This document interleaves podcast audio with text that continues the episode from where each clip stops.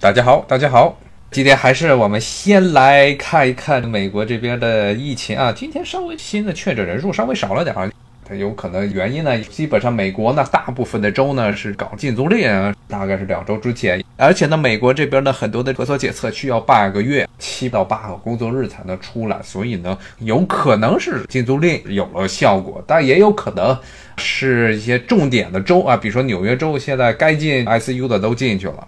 但是呢，还有很多的这些人呢，是待在家里不敢出门啊，有可能会造成今天的新的确诊的人数呢比前两天要少。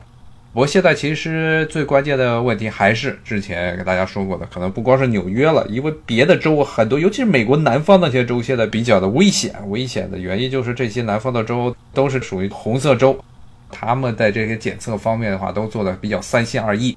南方的州现在就是一个比较大的危险，其实就还是在那儿，因为纽约差不多也就这样了，其实已经超过了法国的百万人州这确诊人数已经超了，其实已经到了差不多上限了。估计现在最大的威胁还是南方那些州，比如说我看今天美国这边的新闻正在讨论肯塔基州和田纳西这两个州之间的差异，两个差距很大，但这两个州是挨着的。肯塔基州在北边，南边是田纳西。田纳西呢是坚定的特朗普的支持州，而且呢是一个典型的红色州。嗯，他们在这次抗议过程中呢做的非常的滞后，比肯塔基州呢是落后两周宣布了这禁足令，而且就算宣布了禁足令呢，然后他们的州长一直拖着拖着到三月底才真正的开始从前面的漫不经心到后面稍微正经点的开始执行禁足令，所以呢他的确诊人数啊比肯塔基州高出了很多很多。而且一旦这个人一爆了之后，后面就不好办了。大家可能对这两个州都不是特别的了解，但是呢，这两个州一说一些城市，可能就知道了。肯塔基州呢，其实没有什么大城，但是呢，大家一说到肯德基 （KFC），它其实是最早号称就是肯塔基那边发明的。山德士上校他的家就是在肯塔基那边。他原来呢这一片呢，肯塔基这个州呢，其实是跟原来的弗吉尼亚、弗吉尼亚州原来是一体的。但是呢，肯塔基州和弗吉尼亚州中间是隔了这个阿布拉恰山脉，翻过阿布拉恰是山脉，西边是肯塔基，山东头这边是弗吉尼亚，这又是英国人画的，当时画都是按自己就在地图上咔按照纬度线咔就画一条线，所以你看，如果美国的地图的话，肯塔基州和这个弗吉尼亚州，他们南部的这边界线啊是一条直线，就是当时英国人搞出来的这么一个玩意儿。这个州呢，现在相对于南方。它虽然属于南方州，但是它的可以说是政治光谱啊，相对于更南边那些州呢，没有像更南边那样坚定的支持共和党。而且呢，像包括南北战争的时候，他们其实属于南方军和北方军他们争夺的一个地方。再往南的田纳西就是一个标准的南方州了。田纳西州最大的城市，大家如果有经常看最近的新闻，就会发现最近，尤其前一段时间，著名的联邦快递，他们的最重要的物流就是在孟菲斯。也是在田纳西州，而且我看孟菲斯现在号称是美国中西部和东部的物流中心。然后他们的另外一个大城呢，就是纳什维尔，号称美国的乡村音乐的诞生地。一听见什么乡村呢，基本上你就把它和美国的南方混在一块儿就可以了。一般他们这种南方中部地区、密西西比河流域的这些州，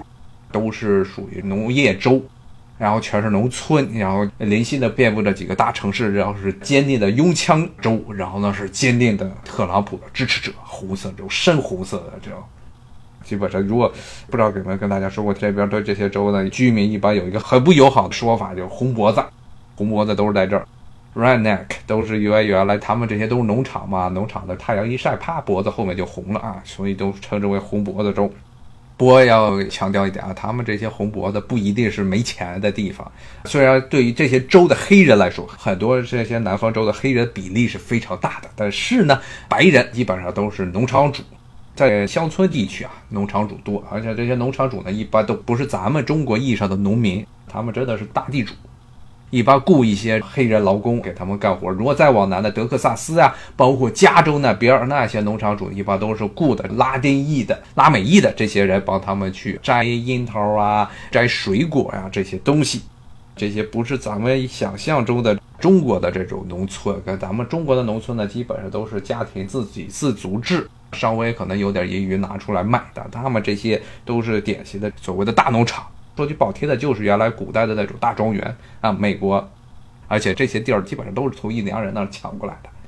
把他们印第安人全咔撵到了西部的山区里头，还有些鸟不生蛋的，到处爆发洪水呀，或者这个龙卷风的地方，什么俄克拉荷马 （Oklahoma） 就是著名的当时印第安人的保留地。他们原来这些都印第安都是在什么肯塔基呀、田纳西这边，然后全部都被撵走了，这地方只剩下了大庄园、大农场主。还是回到刚才的话题，这就说明了一点，就是这些政府呢，稍微认真的执行一点点，哪怕不是像中国这样比较彻底的这么一种隔离制度，都能让你的确诊人数稍微降下来一些。像肯塔基州，它其实这个比例已经相当大了。但是呢，对于美国，咱们把标准放低一点，只是一个非常松的这么一个禁足令，甚至呢都没有鼓励大家戴口罩。都能让确诊人数稍微降下来些，但是就美国这些很多州还是坚定的不喜欢戴口罩，不喜欢搞禁足令，特别是南方的这些州，像田纳西，你虽然墨菲斯是一个美国物流中心，但出了这地方，很多特别是黑人的聚居的那些地区都是穷的叮当响，所以现在美国可能疫情下一步能不能好转，主要是看南方的这些州能不能够正视。正经面对这么一个疫情的情况，至少现在看起来还是他们有些三心二意。特别是今儿啊，我们这边是复活节了。复活节虽然复活节呢是政府三令五申不准随便的到处去跑，但是呢，南方很多地方他们还是有大批的人去教堂里聚会。当然了，那些牧师都对外宣称了，说里面聚集的。聚会的这些信徒呢，都是保持着社交距离啊，是不是这样啊？至少看这两天放出来的这些图片说，好像大家做礼拜的时候隔的距离都比较远。但是你是在那个一个封闭的这么一个教堂中做礼拜呀，就算是你隔得再远，你这一个人出了感冒，那整个的教堂中都充满着饱含着病毒颗粒。圆球状的上面弄的一些叉叉的这种病毒颗粒，还是在你的教堂中飘来飘去，飘来飘去，从十字架飘到了染色玻璃，从染色玻璃到到了管风琴的，从管风琴到了这些信徒的嘴里、鼻孔里中。你只要是在一个封闭的环境里，就算是你保持社交距离有什么意义？只要有一个人仲裁，大家一起仲裁。唉，这没办法了。这个复活节对于这些基督教徒，特别是美国这一个基督教是占了。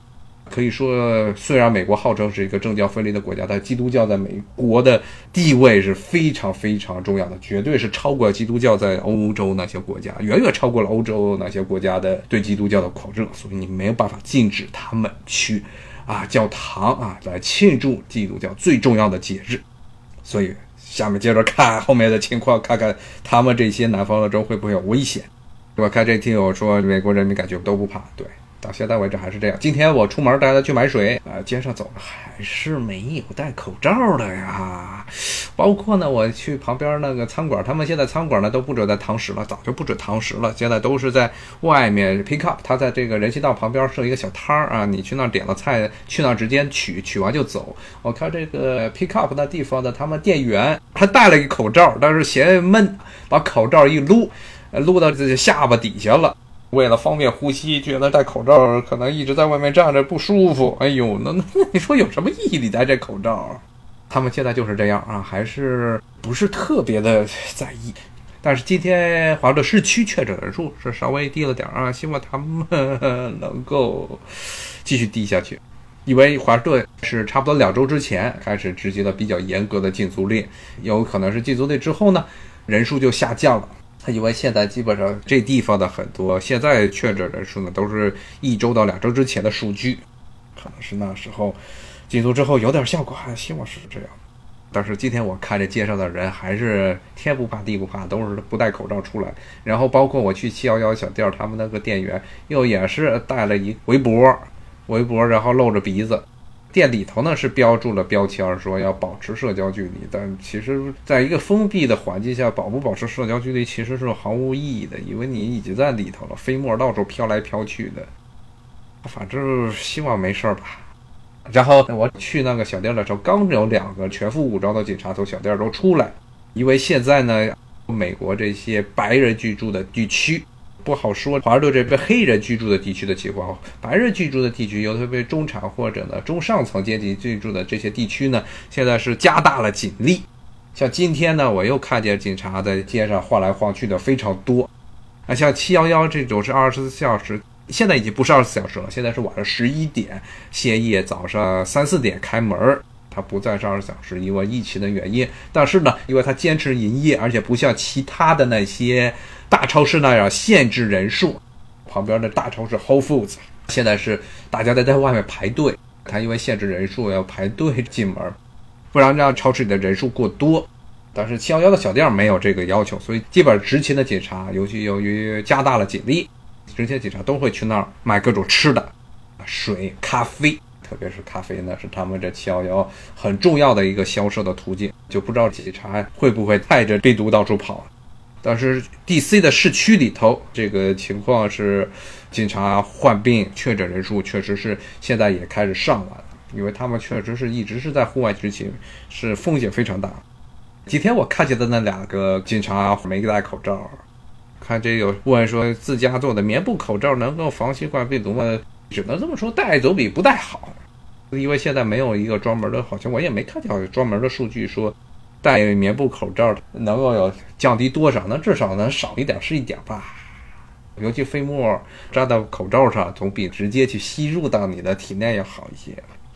只能是这样，主要他们现在棉布口罩的原因就是没有这个医用口罩来买，根本买不到。我看市区里前两天看《华盛顿邮报》新闻里头有戴口罩的警察，不仅戴口罩，还是戴着护目镜。但我刚才去这个店儿看见的，他们没戴口罩，没有真正严格执行，或者是他们这一头就没有要求这边的警察要戴口罩啊。顺便说下，美国这边的警察也是。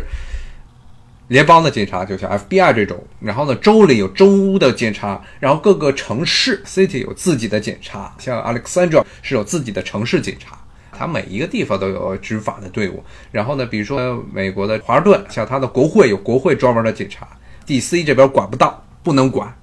五角大楼也有自己的警察。最搞笑的一点就是，他们因为 DC 这边一直没有投票权，所以原来。有一次是他们 D.C. 华盛顿这边的市长还带头去国会这儿静坐抗议，说国会呢歧视 D.C. 的居民。结果呢，华盛顿市长就被国会的这个 警察给铐走了。他不管你是谁，他因为国会警察只管国会的事情，华盛顿这边的政府他根本不听，只听国会的话，咔叽就把华盛顿的市长，堂堂首都的市长直接铐走啊。华盛顿是一个非常悲催的城市，非常悲催。不过这次其实也有可能是因为华盛顿这边的相对来说呢，人口素质呢，尤其是西北部啊，都是有钱人住的地方，而且相对来说密度没有纽约那么大。所以这次虽然华盛顿也是一个美国东北部大城，它现在包括它的郊区的总人口数差不多六七百万吧，六七百万。如果加上巴尔的摩那个城市，差不多将近一千万人，也算是一个很大的城市了。但是呢，由于它的人口密度，尤其是市区里的人口没有像纽约那么密集，所以这次比较好的一点，可能这个相对而言，目前它的情况要比纽约好得多。刚才说到的是疫情，还有美国现在的他们这些人的对于现在的疫情的一些了解，我觉得还是不是特别的深刻。所以呢，虽然今天的看着人数会这个下降了一些，但是我还需要继续观察。正如头一周之前，当时有两天是确诊人数掉到了两万七、两万八，当时华尔街就说：“哎呀，这个马上就要看见曙光了。”结果后来暴涨，不知道明天开盘是什么样。但现在他们涨得有点非常的吓人，掉近两万四千点的，就直接技术性牛市了。这个联邦政府、美联储啊，不能说联邦政府，因为美联储跟联邦政府之间的关系非常的微妙，他们一放水说是无限量的放水，不知道明天的股市又会爆到什么程度。但是呢，美国现在的失业人口是一千三百万到一千六百万，不知道后面怎么样。这两天我看华盛顿市区很多的餐馆全部都关门了，你想叫外卖都叫不了。他们就说我们因为新冠肺炎就直接关门。打零工的那些人，端盘子的好多就直接就给踢掉了，开掉了，不管你了。他们一般就拿个基本工资。前几天跟大家说过，华盛顿现在市区的基本工资要十一块吧，十一块九毛九还是十二块钱，差不多。但是在华盛顿这个地方吃一个三明治就要差不多这么多钱，所以也就非常非常艰辛。当然，现在也有一种理论说，为什么失业率这么高，就是因为没有工作。但是呢，如果你登记失业的话，还会领一点救济，说比那纯粹的待在家里不去登记失业要好。很难说是不是这样，穷人。最可怜的是啊，美国这边是典型的，只要是你有钱，就一切都好；没钱就一切都很糟。全民测抗体，做复工做准备，这是他们有所说法。你要知道，这个联邦政府，尤其是特朗普这边，经常每天都在说各种事儿，说要全民测抗体。但是你想想，全民测抗体的一个问题就是，这抗体本来它的这个灵敏度、测准度就不是特别的高，好像现在是百分之三十到百分之六十吧。他们是有这种想法。其实这个概念最早是欧洲那边想的。意大利啊，西班牙呀，他们因为当时受灾最狠，说是先让这些得了病的人先重新开始恢复工作。得了病的人已经得过了，可能是应该是有免疫能力，哎，已经获得了免疫的人，让他们先工作。现在他们是这么一种想法，但具体的实施起来行不行，这还得看具体的操作。这其实也真的是拿人去做一个实体的实验了，看看行不行。全民做可能是有点够呛，但是因为现在美国的确诊的人数恢复以及出院的人数差不多三万多，估计尤其那些年轻人可能让他们上街就可以干活了，其他人还是风险比较大。你要知道，这些美国的，包括纽约现在这些政客，他们第一位的是想想着自己的政治前途。现在尤其好像他们正在讨论，是不是让纽约这个州长库尔默跟拜登搭伴儿，让库尔默去当拜登的那个竞选助手，去竞选副总统。你要知道，虽然现在库尔默曝光率很高，而且很明显的，像 CNN、像纽约时报这些媒体啊，现在都是在捧他。但是呢，一开始的时候，纽约出现迹象的时候，无论是纽约的市长还是纽约的州长，都是拒绝在第一时间封城。拒绝的第一时间休学，包括呢禁止他们医院里的人戴口罩，这也是后来共和党一直在攻击他们的原因。就是说，你一开始的时候就睁一只眼闭一只眼，等着这个疫情大了之后，为了和特朗普作对，才拼命的做测试，来让这个恶心特朗普。他觉得这个更多的是一种党争。对于这些政客来说，就死的人嘛，就跟那 WHO 的那个秘书长说过，不要把这些人就当做一个数据。一个数字，每一个人死亡的人、确诊的都是条活生生的命。但是呢，我们看这次疫情，很明显的是欧洲的很多国家，特别是英美这些地区，包括北欧、英国啊、美国啊，还有北欧那些国家，它明显的是把确诊人数、患病的人都当做一个数字来看待。包括他们那些经济学家，居然就说让这些年轻人上街直接去干活吧。说他们的患病的几率或者的恢复率要高，所以呢就让他们上街去干活，这就完全是不把人当人看的。因为说这些话的人肯定都躲在家里，在家里办公啊，他们不会感染疾病。还有这些各级的政府官员，他就觉得你就是一个数字而已，不是一条活生生的命。所以现在很遗憾的事情是，可以这么说吧，我们老是看这些，无论是书啊。还是看新闻呀，说是人的这些权利，什么投票权、享有教育的权利，但是呢，这些都是一些大话。真正的到了这种，比如说这次疫情出现的时候，我们就可以看得出来，很多的国家呢，政客们为了保住自己的选票，企业呢为了保住自己的经济利益，其实对于普通人来说，就是把它看作一个一个工具而已，而且是。媒体呢，并没有把该怎么样去保护自己去跟你说的很明白。他要说的很明白，很多人有这种意识，要拒绝要去干活了，所以造成了现在一拖再拖。本来中国这边是你像武汉那边一月二十三号封城，然后呢到欧美这边全面爆发是三月份的事情。这些情况呢，欧洲和美国都没有真正的认真的做好准备。复活节以后的疫情有可能会涨。看看后面他们的情况。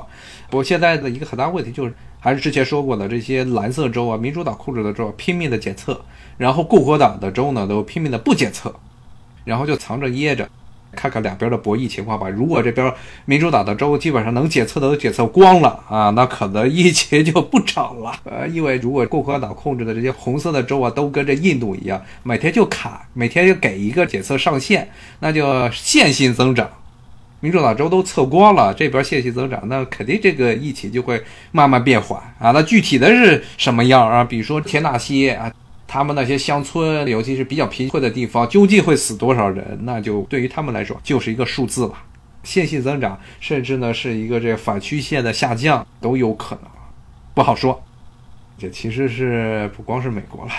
欧洲其实也是这样啊。你看呢，稍微好一点的地方。相对呢，对生命可能最重一点地方，就是现在这个疫情最惨的是意大利和西班牙，他们这些地方相对来说好一些，所以疫情才会这么糟糕，因为他们真的去做统计了。英国啊，博里斯约翰逊晃晃悠悠的说从 ICU 里出来了，然后还可以出院了，但是可以想见他们那个英国现在的普通的民众会是什么样，而且英国现在已经脱欧了。脱欧之后，他们这国际金融中心的地位已经是摇摇欲坠了。很多的金融的服务业可能都要转移到了欧盟的那些国家啊，英语系的有可能要转移到爱尔兰，很多跟欧洲大陆有关的可能要转移到了法兰克福，可能后续的很多项目都要从这英国搬出去。这次的话，英国是真的是估计疫情之后会会非常非常惨。好，咱们明天呢继续聊全球的新冠肺炎疫情，特别是美国这边的疫情情况啊！谢谢大家今天的收听，咱们明天同一时间再见，拜拜。